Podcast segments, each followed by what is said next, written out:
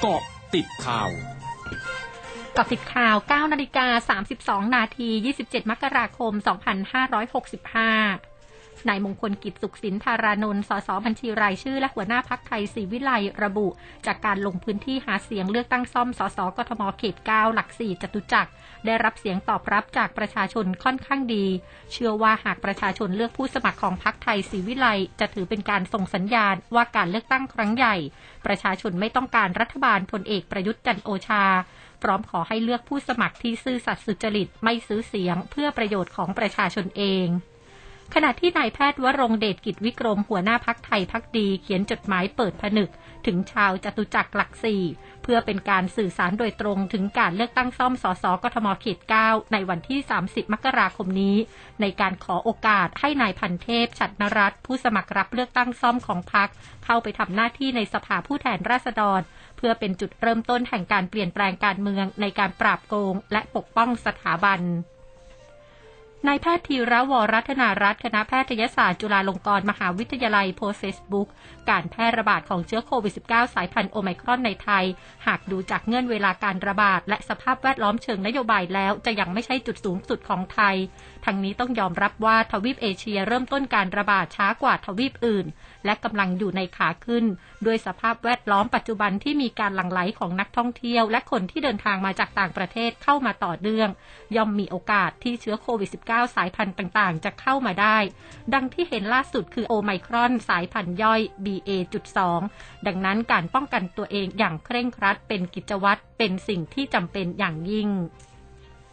โรงพยาบาลนพรัตน์ราชธานีกรมการแพทย์เปิดลงทะเบียนฉีดวัคซีนโควิด -19 เข็มที่ 3 และเข็มที่ 4 ผ่านเครือข่ายโทรศัพท์มือถือ 4 ค่าย ตั้งแต่วันนี้ฉีดวัคซีนวันที่ 1 กุมภาพันธ์ ถึง 31 มีนาคมนี้ ที่ห้างสรรพสินค้าแฟชั่นไอซ์แลนด์ เวลา 9 นาฬิกาถึง 15 นาฬิกาเว้นวันอาทิตย์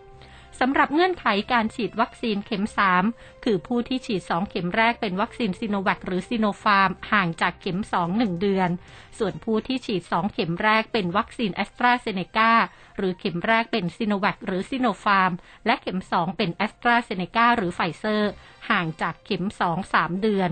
ส่วนผู้ที่จะเข้ารับการฉีดวัคซีนเข็ม 4 ต้องห่างจากเข็ม 3 3 เดือน โดยฉีด 2 เข็มแรกเป็นซีโนแวคหรือซีโนฟาร์มและเข็ม 3 เป็นแอสตราเซเนกาหรือไฟเซอร์ ช่วงนาคืบหน้าข่าวอาเซียนค่ะร้อยจุดห้าคืบหน้าอาเซียน สำนักควบคุมและป้องกันโรคเกาหลีใต้เผยวันนี้พบผู้ติดเชื้อไวรัสโควิด -19 รายใหม่สูงสุดครั้งใหม่ต่อเนื่องเป็นวันที่ 3 14,518 ราย ซึ่งเป็นผู้ติดเชื้อในประเทศ 14,301 ราย ทำให้มีผู้ติดเชื้อสะสม 777,497 ราย เสียชีวิตเพิ่ม 34 ราย ทำให้มีผู้เสียชีวิตทั้งหมด 6,654 ราย โดยอัตราการเสียชีวิตอยู่ที่ร้อยละ 0.86